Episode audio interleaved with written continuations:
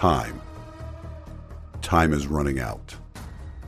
Calling all patriots and lovers of our constitutionally protected, God given, self evident, inalienable rights in Tennessee and the United States of America.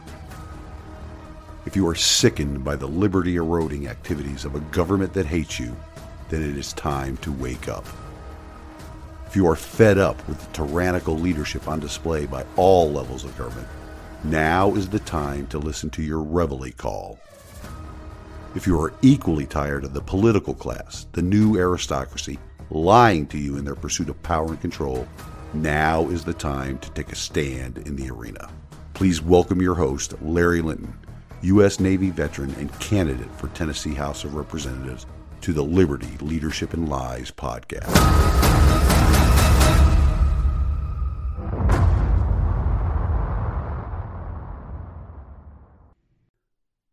Welcome to the weekend update, ladies and gentlemen. It has been a busy week on the campaign trail. As I mentioned in a post on social media the other day, I have received many messages through social media, email, and the website about how residents here in the 12th District have already cast or will be casting their vote for me in this election. It is certainly uplifting and serves to further motivate me to work even harder during the campaign. I am encouraged by your support in this endeavor. If I am fortunate enough to win this election, I can promise you all that I will continue to work to ensure government only serves its primary function that of securing the liberty of the people. There are many others besides me that have taken up this task. They are sprouting up all over the state and the nation in recent years. One of the latest groups that I have had the pleasure of meeting with is a group called East Tennessee Conservatives. They had their inaugural meeting this past Thursday evening in Maryville that I had the pleasure of attending. Let me tell you, so far they seem to be a great group of people. Humble enough to want to work with others to restore Tennessee and eventually the nation back to its founding constitutional principles. The president of this group, a Mrs. Susan Baugh, has gathered a great group of patriots and have begun the great work of gathering other like minded patriots together in this struggle. I'm looking forward to working with them in this fight against what I can only call evil and its grip on our republic. Now that I have become a member of the group, I will keep the audience up to date on the work that is going on with the group. I will also be soliciting help for these people. If any residents here in East Tennessee are interested in joining and working with them, reach out to me via the website, social media pages, or email, and I will put you in touch with the membership team. I am looking forward to the great things this group will accomplish.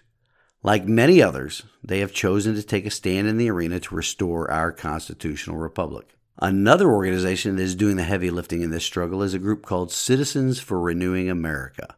I also attended a presentation by Mrs. Audrey Gomez this past week on that group's efforts as well. If you would like more information about them, just reach out to me and I will point you in the right direction. Well, many of you know that more of my campaign signs have either been stolen or damaged this past week. Even though my rival has asked his supporters to refrain from this criminal activity, it is still happening. These people are acting much like the communists and their allies in the legacy media and social media and big tech. They want to silence my voice and my reach in this county. They would definitely like to see their friend or political party representative win this election. Frankly, I think they are quite happy with the same old, same old. It will not deter me, though like it has not deterred the encouragement many residents of this district are providing me every day. I even had one individual provide me with a new moniker yesterday. After answering some of his questions, he now calls me Larry Liberty Linton. He has even gone so far as to encourage all of his friends that reside in the district to vote for me this election. I actually enjoy my name being associated with liberty. Far too many of our fellow citizens have forgotten the responsibility and duty all of us have to protect and defend the liberty our founding fathers entrusted to us.